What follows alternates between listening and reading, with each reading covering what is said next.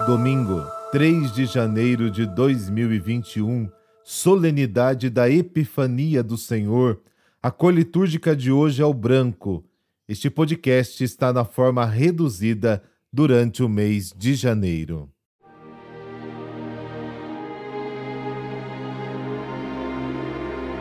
Mateus capítulo 2, versículos de 1 a 12.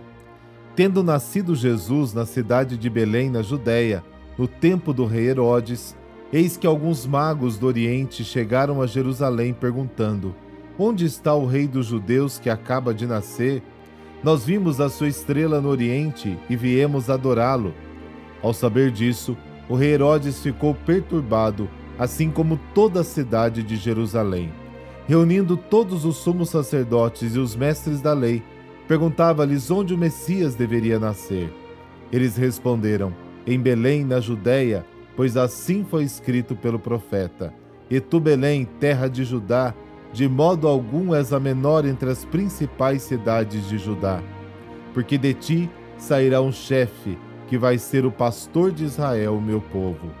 Então Herodes chamou em segredo os magos e procurou saber deles cuidadosamente quando a estrela tinha aparecido. Depois os enviou a Belém, dizendo: Ide e procurai obter informações exatas sobre o menino. E quando o encontrardes, avisai-me para que também eu vá adorá-lo. Depois que ouviram o rei, eles partiram. E a estrela, que tinham visto no oriente, ia diante deles até parar sobre o lugar onde estava o menino. Ao verem de novo a estrela, os magos sentiram uma alegria muito grande. Quando entraram na casa, viram o menino com Maria, sua mãe. Ajoelharam-se diante dele e o adoraram. Depois abriram seus cofres e lhe ofereceram presentes: ouro, incenso e mirra. Avisados em sonho para não voltarem a Herodes, retornaram para sua terra, seguindo outro caminho. Palavra da salvação Glória a vós, Senhor.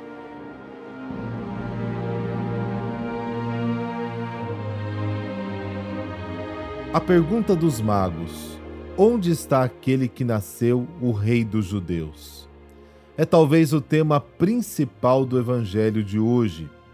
O que é mais surpreendente é o fato de ser formulado por pessoas estranhas ao povo de Israel, ainda longe da salvação mas que logo ocuparão o lugar do povo eleito.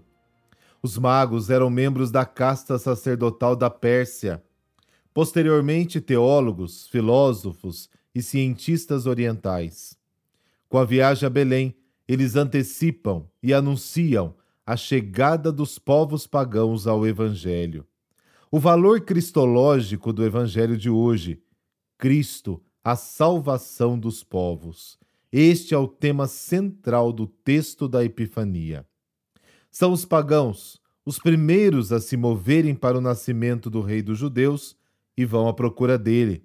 Os judeus são capazes de pesquisar e até de reconhecer o exato local do nascimento do Messias, mas não dão um passo para encontrá-lo. O comportamento de Herodes, dos sacerdotes, dos escribas e do povo contra Jesus é o mesmo que as autoridades de Jerusalém terão durante os anos de sua vida pública e nos dias de sua paixão, morte e ressurreição. E eles tomarão a mesma atitude contra os pregadores do Evangelho e os continuadores de sua obra. A vinda dos pagãos envolve o reconhecimento da manifestação universal de Cristo. Epifania significa manifestação. Mateus quer associar os pagãos, desde o início da vida de Jesus, à instauração do reino universal de Deus. Jesus é a luz que ilumina os povos. É a sabedoria que supera de Salomão e atrai a si todos os reis e sábios da terra. Deus te abençoe. Em nome do Pai, do Filho e do Espírito Santo. Amém uma feliz manifestação do Senhor em sua vida. Feliz Epifania para você.